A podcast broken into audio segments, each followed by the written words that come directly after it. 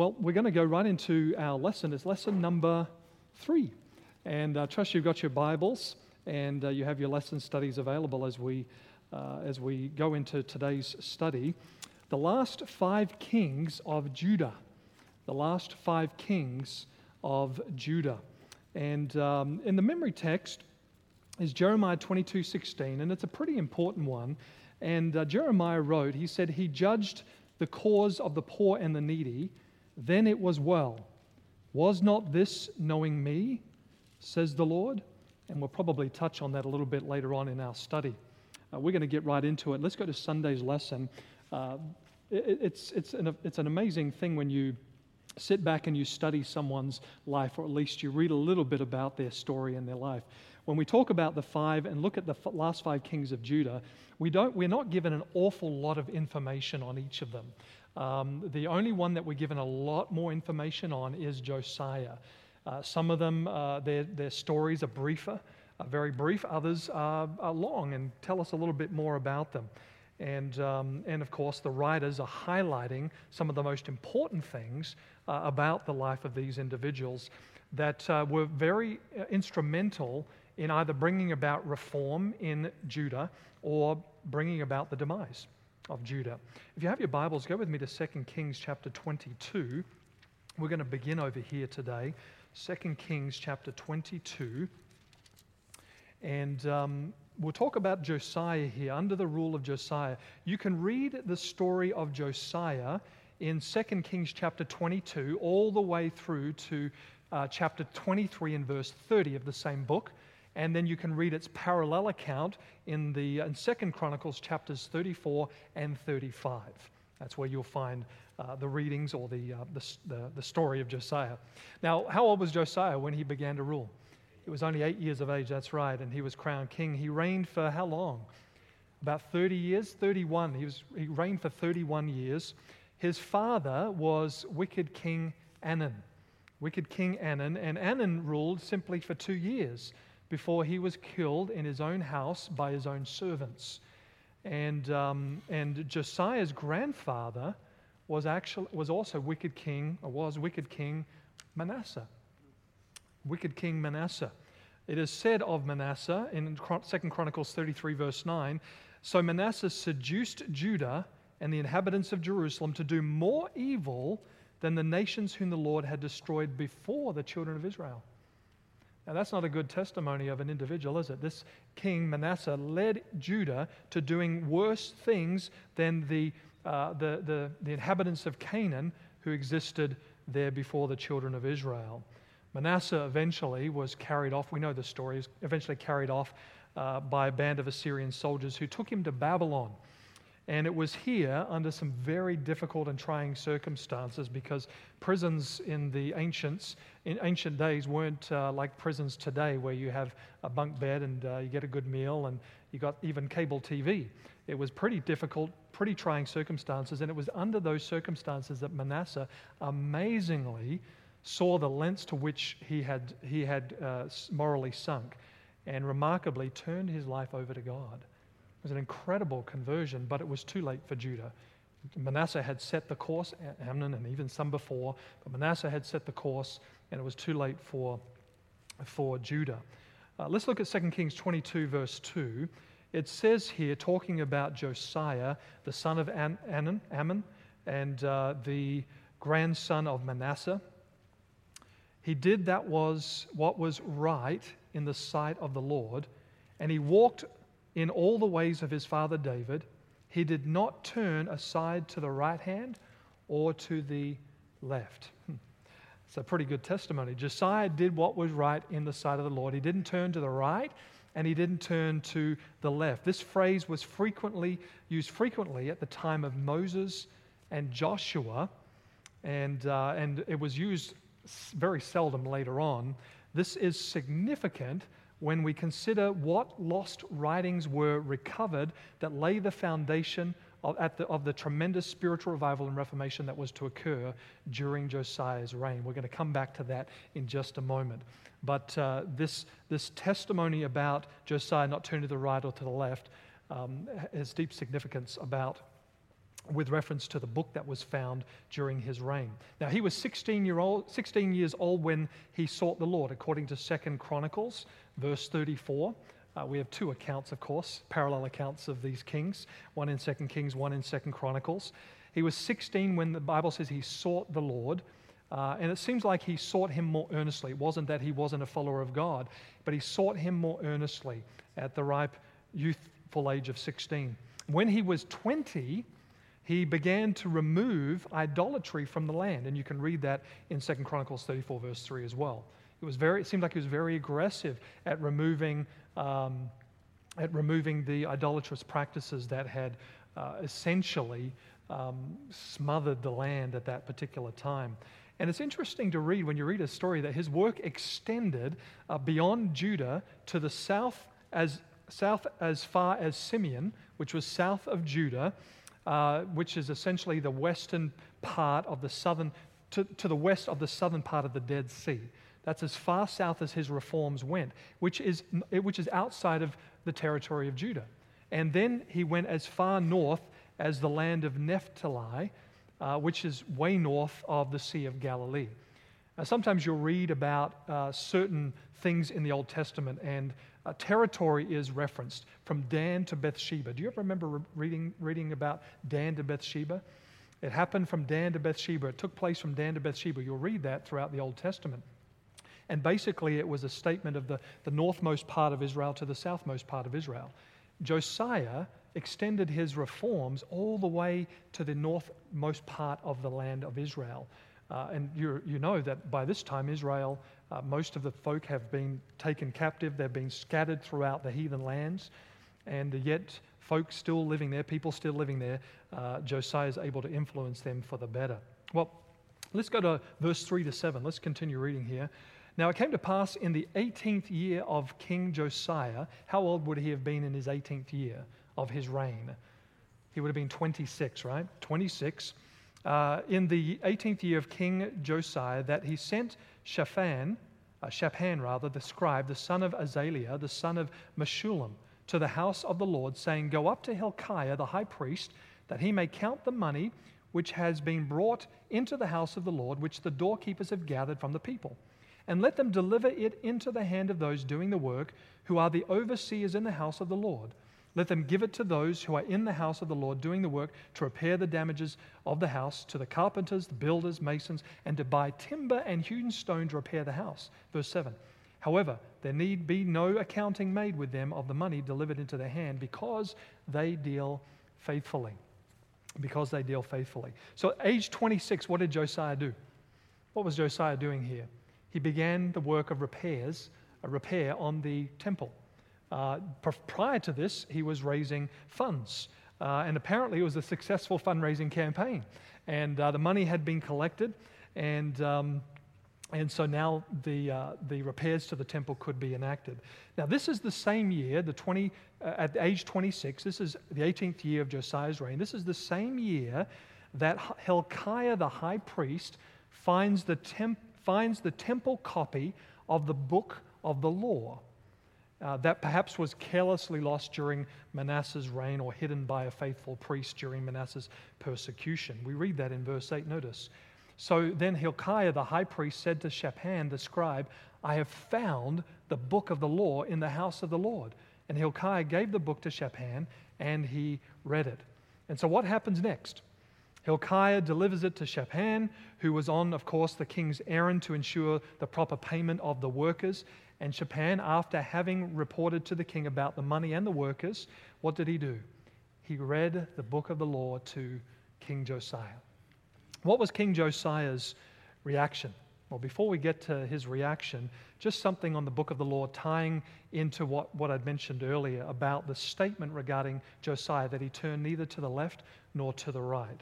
The book of the law primarily carried the book of the covenant in, found in the book of Deuteronomy. And uh, that had to do primarily with the blessings and the curses. And you can read that uh, in Deuteronomy 32 to 34 around those chapters. Upon hearing the book of the law being read, what did Josiah do? He rent his, his clothes, right? He rent his clothes. He, re- he was hearing in his reading, he was hearing uh, as the book was being read to him how God had promised to bless Israel if they were faithful to him. But then he'd also read how God would bring about, allow mis- unfortunate circumstances to occur if Israel disobeyed God, you see. And Josiah was very sensitive to the fact that Israel was far removed from God's ideal for his people. And so, in an act of remorse and horror for impending judgment, uh, he tore his garments, you see. It was all because of Judah's sins. So, was Josiah influenced by the writings that he, that he, read, that he heard read to him from the book of the law? Well, even, even before this uh, instance, yes, it seems. Uh, he was influenced by, uh, from other scriptures, but upon reading this, something dramatic happened in his, in his life and in the land of Judah, even more so than what uh, had been happening up to this particular point. So concerned was Josiah that he sent Shaphan, he sent Hilkiah, the high priest, and a couple of other close subjects to inquire of the Lord at the hand of Huldah, the prophetess, whether the book of the law had prophesied, uh, what the book of the law had prophesied was actually going to come to pass or not. So Josiah sent these men, go inquire of the Lord. They went to Huldah, the prophetess, to inquire. And you can read this in 2 Chronicles 34, verses 14 to 22. And what did Huldah say? She told Josiah that what you have heard read to you will come to pass. Judah will eh, things won't bode well for Judah. However, however, you will not be alive to see it. And so what was going to happen to Judah would not happen to Josiah during Josiah's reign or while he was alive. Look at with me in 2 Kings chapter 22, verses 19 and 20. Let's read that. Look at verse 18. But as the king of Judah was sent to you sent you rather to inquire of the Lord. In this manner you shall speak to him. Thus saith the Lord God of Israel concerning the words which you have heard. Because your heart was tender, and you humbled yourself before the Lord when you heard what I spoke against this place and against its inhabitants, that they would become a desolation and a curse, and you tore your clothes and wept before me. I also have heard you, says the Lord. Verse 20. Surely therefore I will gather you to your fathers, and you shall be gathered to your grave in peace and your eyes shall not see all the calamity which I will bring on this place. And so they brought back word to the king. Question for you What was the reason God saw fit to keep Josiah from seeing the downfall of Judah? What were the reasons listed here in verse 19? Because he was what? Because he was repentant, because he was sorry, because he had an impressionable heart that responded to the Holy Spirit's pleas, and he responded in tears of penitence and tears of faith. Do you think that God responds to his children in the same way today? Surely. If we find out that we have been doing something contrary to God's will and we find ourselves embroiled in, in the circumstances and the consequences of our actions, and we and, we, and the Holy Spirit's pleading to us and we humble our hearts before God, He will hear us and He will forgive us our sins. As a matter of fact, in Isaiah chapter 34, verse 18, notice this uh, it says, The Lord is near to those who have a broken heart and saves such as have a contrite spirit. Isn't that a beautiful promise? God has promised that to you and to me. Well, uh, the messages of the prophets. And the prophets at the time of Josiah were, of course, Jeremiah. We're studying Jeremiah. Uh, the other prophets at the time of uh, Josiah were Habakkuk or Habakkuk, however you like to pronounce his name, and also Zephaniah.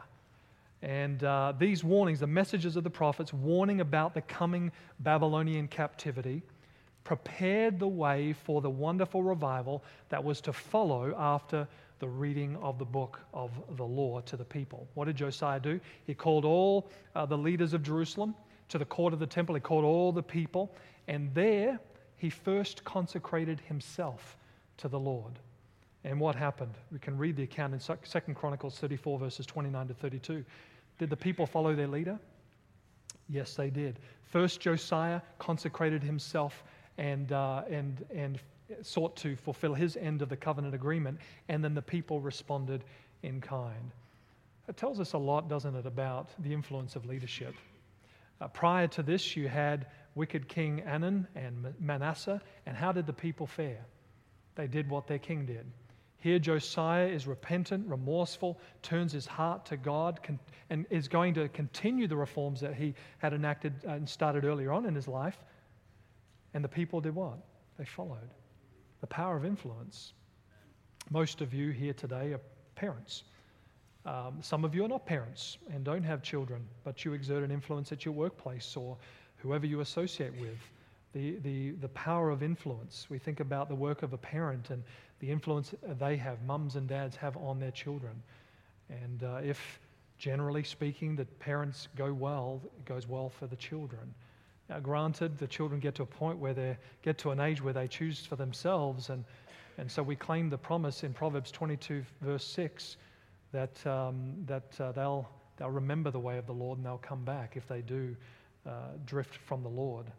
But the power of influence, we need to consider, even as Christians in the world, don't we? The influence that we exert on others that we work with, that we associate with, our neighbors, our relatives, and our friends. And we ask that God will help us to be faithful in the witness that we uh, reveal to them. Amen? Surely. Well, uh, what did Josiah do after he consecrated himself and the people followed? He acted.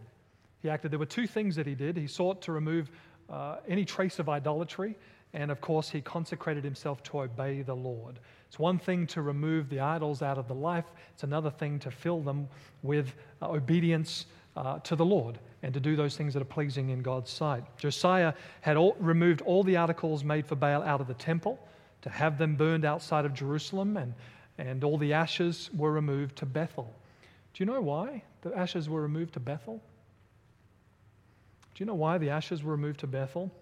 Now, I'm, I'm not entirely sure, except that this Bethel was the place where God had provided the assurance of his presence in the dream about the ladder when Jacob dedicated himself to God when he fled from his brother Esau. But Bethel was known for a place of dedication and rededication to the Lord. You remember, even after um, uh, Jacob Jacob goes back to Bethel after he, he has the dream. He goes back to Bethel, and there he rededicates himself and his family, his new family, to the Lord there at Bethel. This is a place of dedication, consecration to the Lord. And so all the ashes from all of these burned uh, idols uh, went up to, were taken up to Bethel. And, um, and Josiah also removed all the uh, compromised priests from their posts, and he had a number of them killed, according to 2 Kings 23, verse 20. They knew better and were recalcitrant and obstinate. Look with me in verse 15 of the same chapter, 2 Kings 23, verse 15. Notice. It says, Moreover, the altar that was at Bethel and the high place which Jeroboam the son of Nebat, who made Israel sin, had made, both that altar and the high place, he broke down he burned the high place and crushed it to powder and burned the wooden image. Here's another reason why Josiah went up to Bethel. It was a fulfillment of the prophecy that God had given a couple of hundred years earlier. You remember it was here that uh, in, you can read the story in 1 Kings chapter 13, verses 2 and 3, where Jeroboam had set up counterfeit centers of worship in Dan and Bethel, and it was 300 years before that this had taken place. and so he took, it was actually a fulfillment of that prophecy. He took that altar, he burned it, and uh, became ashes specifically and as, as, uh, as accurately as had been prophesied earlier. And while he was up in that region, uh, he was also taking the bones out of tombs and burning the bones of, uh, of deceased priests. And he came across a particular tomb, and the Bible calls it the man of God's tomb. Do you remember who the man of God was? The man of God, 300 years before, it was the prophet that came to uh, Jeroboam and told him exactly what was going to happen 300 years later at the hand of Josiah. You know, Josiah's name was mentioned back there in 1 Kings chapter 13. It was the man who came in. It was the man also who was, uh, who got, who was deceived by a false prophet, and he was killed by the way on the road. It's kind of a strange and odd story. And when they found him, there was a lion on one side of the road and there was a donkey on the other side of the road. And he was dead. The man was buried. And this is the same man. And Josiah said he wasn't going to defile that tomb, he let that tomb alone. Now, it's interesting when you read throughout 2 Kings chapter 23 because it really deals with all of the actions of, of Josiah with regard to removing idolatry from the land. It's interesting that the, the word, the phrase defiled occurs time and time again. That he, uh, he defiled other tombs by removing the bones of the deceased and burning them on altars. Why, why would the Bible writer say that he would defile these tombs? by burning the bones on altars and, and also defiling the altars because weren't the altars already defiled? Weren't, wasn't incense being burned to false gods, Baal and Asheroth and the rest? Truly, yeah. This act, this act may have been highly offensive, but Josiah did this to show contempt for the form of worship Jeroboam had set up in the place of true worship. And so when it says over and over again in 2 uh, Kings chapter 23 that he defiled this place and he defiled that place, it was because he was showing great contempt for that form of worship that was contrary to the worship of the true God. Now, some would accuse Josiah of being extreme in tearing down and burning up every trace of idolatry in Judah. But I would suggest that it is more extreme to sacrifice children during pagan worship services because that's exactly what they were doing. Look with me at 2 Kings 23, verse 10. Notice it says, And he defiled Topheth, which is in the valley of the son of Hinnom, that no man might make his fire, make his son or daughter rather, pass through the fire in Molech. That's what the children of Israel had stooped to, following the practices of the pagan, uh, the pagans around them, sacrificing their own children to these pagan gods, unknown gods. And so uh, and so certainly that was extreme. And to not, dis- by the way, to not to destroy these false centers of worship was to invite the continuation of the evil practices that were, uh, that were the fruit of idolatry. And so jo- jo- Josiah just removed every single trace of idol worship. Now, the writers of King, and we're just following along in the story, the writers of Kings and Chronicles reveals that Josiah called for the celebration of the Passover as well and that no Passover, uh, no Passover had been observed that was so great since the day of the judges. And if you read the account, especially in 2 Chronicles 35, it takes up the entire chapter. You read about all the, the sacrifices and the animals that were brought, and there were copious amounts. There was no great a Passover since the days of the judges. And Josiah, it says also, removed the spirit mediums out of, out of the land, seeking to eradicate, eradicate all vestiges of spiritualism. And he was faithful in doing that as well. So, at the end of his life, what commendation was given to Josiah for all that he did to stay the tide of idolatry? Look with me at verse 25 of the same chapter, 2 Kings 23. Notice.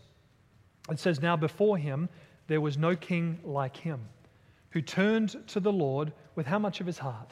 All of his heart, with all his soul, and with all his might, according to all the law of Moses, nor after him did any arise like him.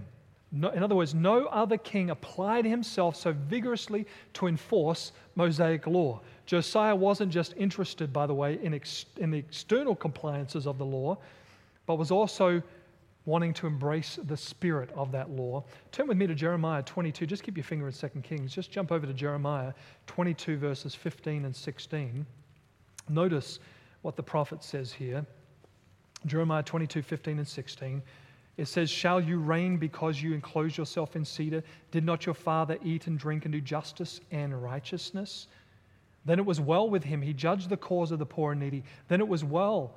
Was not this knowing me? Says the Lord. This is a reference to Josiah. Did he not do justice and righteousness? Did he not judge the cause of the poor and the needy? And it's interesting, Jeremiah likens these actions and this heart religion of Josiah to knowing God, to knowing Him.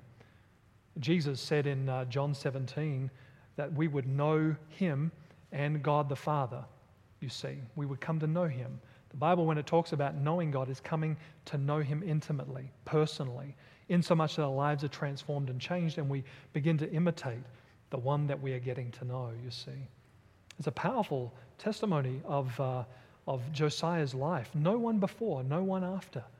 You know this was, this, was, this was a matter of the heart for Josiah. If it was a matter of externals, he wouldn't be considering anybody but himself and trying to just simply please God and rack up brownie points so uh, God would consider him favorable. But this was heart work for Josiah, in so much that he foresaw, he knew what was going to come, and he, and he wanted God's judgment to be tempered with mercy for the people that would remain. Josiah didn't bring about decided reform to bring an end to the judgments of God, but because it was the right thing to do, and because he had compassion for God's people.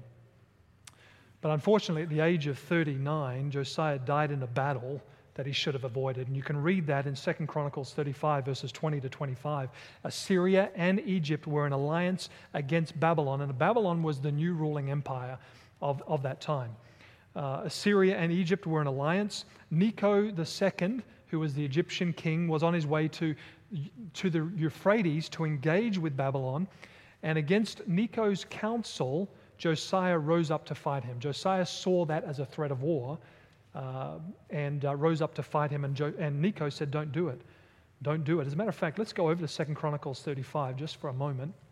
And Let's take a look here. It's interesting the words that Necho uses.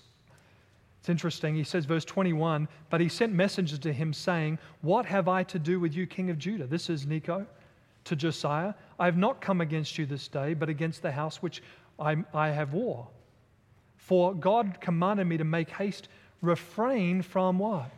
Meddling with God, who is with me, lest he destroy you. Nevertheless, Josiah would not turn his face from him. Was this message from God, even though it came through the mouth of a pagan king? It was. It certainly was. Josiah didn't listen. And in this battle that he sought, set his face to go, uh, go into, he was severely wounded and he died. Josiah essentially died for being self confident and failing to listen to the word of God. God speaks to us, friends, through various methods and means. He speaks to us through prophets, sometimes through angels, speaks to us through the Bible, speaks to us through nature. And in the case of Josiah, through a pagan king, he sought to speak to him through common sense. But Josiah didn't listen. He was uh, happy with the promise that God had given him that he wouldn't see the demise of Judah. And in his self confidence, he didn't heed the word of God and he died an untimely death. And in 2 Chronicles 35, let's go back over there. 2 Chronicles 35, verse 24 and 25, notice how the people responded to the death of Josiah. It says, His servants therefore took him out of that chariot, put him in the second chariot that he had, and they brought him to Jerusalem. So he died and was buried in one of the tombs of his fathers. And all Judah and Jerusalem did what? They mourned. They mourned for Josiah. Verse 25 Jeremiah also lamented for Josiah. And to this day, all the singing men and the singing women speak of Josiah in their lamentations.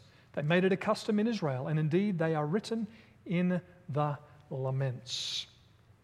And so Josiah's death was greeted by uh, serious and severe mourning on behalf of the people and the prophets. And it's interesting, however, that there would be no weeping at the death of Josiah's sons. And you can read that in Jeremiah 22, verses 10 and 18. There would be no weeping. And we, as we read a little bit about them, we'll understand why. They mourned for, they wept and they mourned for Josiah, but there would be no weeping or mourning for his sons. When I read this uh, account, I, I got to thinking, what type of legacy do I want to leave if I were to die before the Lord comes? What type of legacy? Do you think Josiah left a, a powerful legacy for the children of Israel? I mean, it's, it's told in their response, right? They saw him as a, as, a, as a man of God, a man who brought about tremendous reforms, a man who cared for his people. And they mourned him. What legacy? What legacy are you going to leave for your family and your friends if you were to die before the Lord comes? What legacy are you leaving now? Let's go over to Monday's lesson. We're going to skim through these four last four kings of Judah. Monday, Jehoahaz and Jehoiakim, another descent. Now, these stories are found in 2 Kings 23, verses 31 through to 2 Kings 24, verse 5. and second, the parallel account is found in Second Chronicles 36, verses 1 through 8. Look at Second Kings with me, chapter 23. 2 Kings 23, and we'll read verse 31. Verse 31. It says, And Jehoahaz was 23 years old when he became king, and he reigned three months in Jerusalem. His mother's name was Hamutal, the daughter of Jeremiah of Libnah, not Jeremiah the prophet. So Jeremiah of Libnah. So this is Jehoahaz, and according to 1 Chronicles chapter 3, verse 15, his name was actually uh, Shallum. Shallum. He was 23 years old when he began to reign, and he only reigned for three months. He was the youngest son of Josiah, and according to the account, he was chosen by the people ahead of Jehoiakim, who was the oldest of Josiah. Now, it is assumed and it's somewhat speculated that, uh, that Jehoahaz was chosen by the people because he was of the anti Egyptian party. There were two political parties the anti Egyptian party and the pro Egyptian party. And Jehoahaz was chosen, chosen perhaps because he was of the anti Egyptian party. It is assumed that this is the reason he was also swiftly replaced by Necho of Egypt. And the Bible records that sadly he did evil in the sight of the Lord. Jehoahaz was imprisoned in Riblah, which is 200 miles north of Judah. And, he, and Necho did this so that he could come and assess the situation. And after assessing the situation, Necho decided to put the land under tribute, or in other words, made Judah a vassal state of Egypt. And uh, he removed Jehoahaz from the throne and he placed Jehoiakim, the oldest of Josiah, on it in his place. And you can read that in 2 Kings 23 34. As a matter of fact, let's read that. And then Pharaoh Necho made Eliakim, the son of Josiah, king in place of his father Josiah, and changed his name to Jehoiakim. And Pharaoh took Jehoahaz and went to Egypt, and he died there. Very sad end to a very short reign to King Jehoahaz, who did evil in the sight of the Lord. Now, Jehoiakim or Eliakim, Eliakim's name was changed to uh, Jehoiakim uh, to, as a reminder that uh, he owned, owed his sovereignty to Egypt. How would you like that? Your name is changed, and every time someone calls your name, Oh, hail King uh, Jehoiakim, it reminds you that you are only king because another power, a foreign power, has put you in that place. this, was, this must, have, uh, must have harassed Jehoiakim. Uh, and it was assumed that Jehoiakim was of the pro Egyptian party, and that's why uh, Necho put him in that place. He was 25 when he began to reign. Do you notice the young age of the kings when they began to reign? He reigned for 11 years. And he, like his brother, his younger brother, did evil in the sight of the Lord.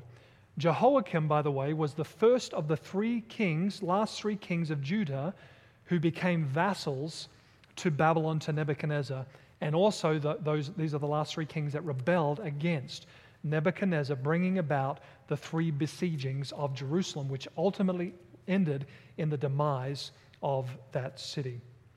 Now, according to uh, scripture here, um, Jehoiakim enacted a tax on all the people in order to return that tribute back to Necho. Do you think the people would have been happy about that? No. The poor and the rich were taxed, and they were heavily taxed in order to pay that tribute to Necho. Now, according to Jeremiah, and we're going to go over there, Jeremiah chapter 22, uh, Jeremiah lists some unfavorable, unsavory attributes of Jehoiakim. Let's take a look at these briefly. Jer- Jeremiah chapter 22, and we're going to start in verse 13. Notice some of these unsavory attributes of King Jehoiakim.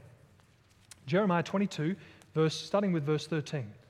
It says, Woe to him who builds his house by unrighteousness and his chambers by injustice, who uses his neighbor's service without wages and gives him nothing for his work who says, I will build myself a wide house with spacious chambers and cut out windows for it, paneling it with cedar and painting it with vermilion. Shall you reign because you enclose yourself in Caesar, cedar? Did not your father, Josiah, eat and drink and do justice and righteousness? Then it was well with him. He judged the cause of the poor and the needy. Then it was well. Was not this knowing me, says the Lord? Yet, verse 17, your eyes and your heart are for nothing but for but your covetousness for shedding innocent blood and practicing oppression and violence. Now go over to chapter 26. Let's read a few more verses. Chapter 26, verses 20 to 23. It says, Now there was also a man who prophesied in the name of the Lord, Urijah, the son of Shemaiah of Kirjath Jearim, and who prophesied against this city and against this land according to all the words of Jeremiah. And when Jehoiakim the king, with all his mighty men and all the princes, heard his words, the king sought to put Urijah to death, put him to death. But when Urijah heard it, he was afraid, fled, and went to Egypt. Verse 22. Then Jehoiakim the king sent men to Egypt, uh, Elnathan, the son of Achbor, and, and other men who went uh, with him to Egypt. Verse 23 And they brought Urijah from Egypt and brought him to Jehoiakim the king, who killed him with the sword and cast his dead body into the graves of the common people. Was Jehoiakim a nice guy? If you crossed his path, you were going to get it. If you said something he didn't like, that was the end. As a matter of fact, if you compare these verses with Jeremiah 22, verses 18 and 19, it is stated that uh, uh, Jehoiakim was given the burial of a donkey. He was given the burial of a donkey. Here he gives the man of God, the prophet, a burial with the common people. And Jehoiakim later reaps what he sows, and he's given a burial with the donkeys. How would you like to be buried with animals? He was a king, king of Judah, who was buried with animals. And now just jump over to chapter 36, verse 23, where we're just summarizing some of the unsavory attributes of Jehoiakim. Jeremiah 36 and verse 23, last verse here. And it happened when uh, Jehudi and three uh, had read three or four columns that the king, this is talking about Jehoiakim, cut it. This is the, the, the scroll of uh, the scroll of Jeremiah. Cut it with the scribe's knife and cast it into the fire that was on the hearth until all the scroll was consumed in the fire that was on the hearth. He didn't like what you had to say. He didn't like if you wrote to him, he'd throw it in the, he cut it in pieces and threw it in the fire. So, how can we summarize uh, Jehoiakim? What type of attributes did he have? He was extravagant, he was covetous, he was oppressive, he was unjust, he was impious, and he was also bloodthirsty, wasn't he? This man was, did, that was, which was evil in the sight of the Lord. Now, just uh, backing up just a quick, quick moment. When Babylon's decisive victory at Carchemish and Hamath in 605 BC occurred, it exposed Syria and also Palestine to Babylon. And Jehoiakim became under the rule of Nebuchadnezzar, became a vassal and surrendered hostages, thus beginning the predicted 70 years of captivity that Jeremiah had prophesied. So it was under King Jehoiakim uh, that the 70 year captivity that was prophesied, that was predicted, occurred, you see. And Daniel, the prophet, was, was one among the first captives. And in 2 Kings chapter 24, let's go back over there. We're just jumping around a little bit learning a few things here. In the days of Nebuchadnezzar, king of Babylon, came up Jehoiakim, behold, became his vassal for three years. Then he turned and rebelled against him. And so it is said that uh, Jehoiakim uh, was a vassal of Babylon for three years, but then he switched his loyalty back to Egypt, uh, which appeared like a good move for the, for the time being, but it came back to bite him. And according to verse 2, God allowed marauders to frustrate Judah. As a matter of fact, um, they left the land pretty desolate in certain places. And that was predicted in Jeremiah, or at least it was mentioned in Jeremiah chapter, 20, uh, chapter 4 and verse 20. Just jump back there with me for a moment. This is uh, an important, uh, just want to kind of hang around this verse for just a moment. Jeremiah chapter 4 and verse 20. I want to hang around these few verses.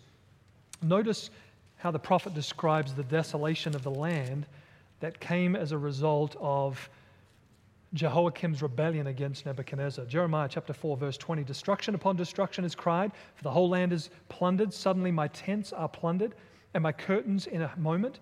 How long will I see the standard and hear the sound of the trumpet? For my people are foolish. They have not known me. They are silly children, and they have no understanding. They are wise to do evil, but to do good they have no knowledge. I beheld the earth, and indeed it was without form and void, and the heavens they had no light. And beheld the mountains, and indeed they trembled, and all the hills moved back and forth. And behold, indeed, there was no man, and all the birds of the heavens fled. And behold, and beheld, and indeed the fruitful land was a wilderness, and all its cities were broken down at the presence of the Lord by the fierce, by his fierce anger. For thus saith the Lord, the whole land shall be desolate, yet I will not make a full end pretty terrible. pretty terrible uh, situation that came upon Judah here. Now, it's interesting that these verses also have a dual application, don't they? These verses have a dual application. Predictions of Old Testament prophets can be divided into four sections. First of all, that which was related to that particular time of the writing of the prophet. Uh, also, number two, those prophecies that were related, directly related to the coming of the Messiah the first time. Number three, that which was related to the future and the coming of the Messiah the second time. So, for example, Daniel's great prophecies in Daniel chapters 2 and 7. And then, fourthly, dual prophecies. And that's what you have here in Jeremiah chapter 20, verses, uh, chapter 4, verses 20 to 29. It was applied to the present at that time after Jehoiakim's rebellion against uh, Babylon, and it's also applicable to the future. What part of the future? What time in the future? During the time of, oh, during the millennium, during the 1,000 years. Notice, notice it says in verse, in verse 20, uh, 26 all of this was happening at the presence of who? Of the Lord and by his fierce anger. This is a reference to the coming of, the, of, of Jesus and the destruction of the world, essentially. And during the 1,000 years in Revelation chapter 20, John records that the world's condition was like a bottomless pit, a world that was without form and void. Darkness was upon the face of the earth. Question though, how do you know that this is actually a dual prophecy that's related to a particular time much later in the future with reference to the second coming of Jesus? There's more, there's lots I'd like to, to share with you here briefly, but here's, here's a principle just to keep in mind. Here's something very important to keep in mind. We know that, it, that parts of it relate, that parts of prophecies, certain Old Testament prophecies, relate to the future because later inspired writers tell us that they are. This isn't, we didn't just pick this out and say, okay, uh, this, is, uh, this, is going to, uh, this is going to be a prediction of the future. When you read the New Testament and you read the prophecies that come later on, you begin to realize that these, some, of this, some of what is written here has a dual application to what is going to occur at the second coming and during the great 1,000 years of Revelation chapter 20. This is just one instance, and there are plenty others, but that's just a principle to keep in mind when you're dealing with dual applications. Does a later inspired prophet, a later inspired writer, make an application of that prophecy to a later event? Very important principle to keep in mind. Well, eventually, you've got to keep moving. Eventually, Jehoiakim, Jehoiakim was bound in bronze chains and he was carried off to Egypt, or rather to Babylon, and, um, and uh, tells us that uh, it didn't go well for him there. Now let's go to Tuesday, and we're going to look at the last few kings. Second Chronicles chapter 36 and verse 9. It says Jehoiachin was eight years old, or according to Second Kings, actually 18 years old. Um, Jehoiachin, who was also known as, known as and Je, uh, Jeconiah by Jeremiah, he began to rule when he was 18 and not eight years of age. If you compare this with Jeremiah 22 and verse 28, it says that when he was taken into captivity, his children went into captivity as well. Not possible to have children at the age of eight years, you see. So he was really 18. He reigned for three months and 10 days, and like his father Jehoiakim, he did evil in the sight of the Lord. In the sight of the Lord. And according to Jeremiah chapter 22, verses 24 to 30, his downfall, or at least the demise of his kingdom, was prophesied. You know, if, if something was said about you and it was negative, and uh, it would cause, wouldn't it cause you to wake you up and kind of regroup and, and, uh, and start doing the right thing if you were on the wrong track? It, it ought to, it should. Uh, you probably remember hearing the story about Alfred Nobel. He was uh, he's best known for his invention of dynamite. They call him the arms manufacturer. He was given a premature obituary. Uh, he read his own obituary in the newspaper, and some have suggested that, uh, and, and, the obituary condemned him as a merchant of death. And some have suggested that because of the reading of his own obituary, uh, he, uh, he changed his ways and created the Nobel Peace Prize. Um, if you read your obituary and the obituary wasn't positive, it was negative, just like Jehoiachin. Wouldn't you change your ways? Wouldn't you give your heart over to the Lord? You'd think you ought, you would, and allow the Lord to direct your steps. That's not what happened. Jehoiachin also rebelled against Nebuchadnezzar, and the city was besieged again. And at this time, Jehoiachin was taken prisoner. His mom, his children, his servants, the princes, and the officers. Nebuchadnezzar also took the king's treasures, cut the, all the gold out of the temple, and he took the captains of, and the heroes of war, 10,000 captives, craftsmen, craftsmen and smiths, leaving only the poor in the land. And you can read that in 2 Kings 24, verses 13 and 14.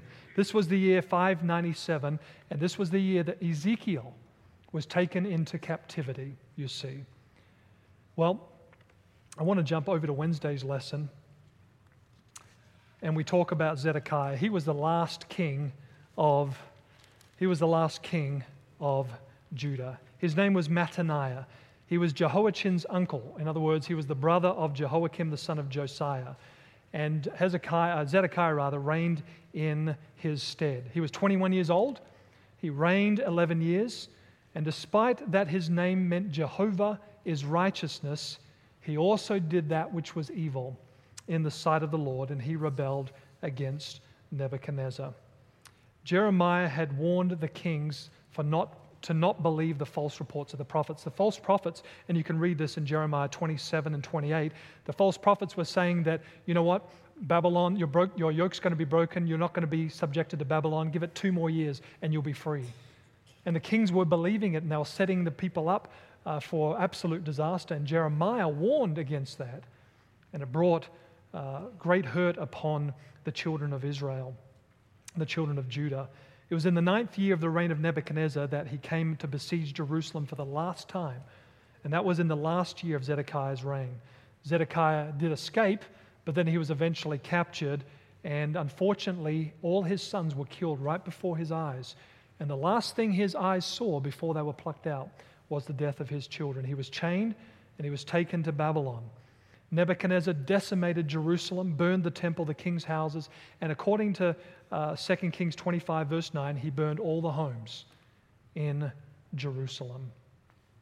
This is what happened to a nation who turned from God and worshipped idols.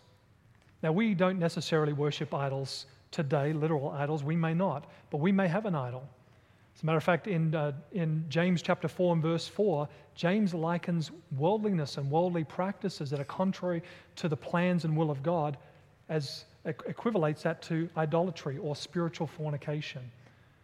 And so we, the warning is there for each one of us to listen to God's prophets, to heed his word, to cast out any idol that might be in our heart or in our life, and let Jesus reign supreme. It's interesting in all of this, Jesus, God, God had continued to provide hope and encouragement to his people. Yes, there was warning, but there was also wonderful hope. And one of those things is recorded in Jeremiah chapter 23. And you read verses 2 through 8. We won't read it today. But suffice to say, Jeremiah points to the solution to Judah's problem.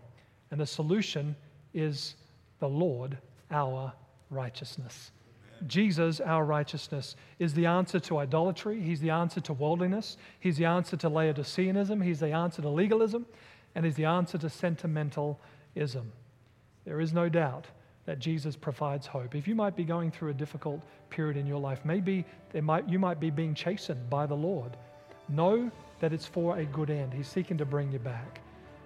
And he's pointing you to the one who truly can make you righteous, and that is Jesus Christ. Surrender your heart to him.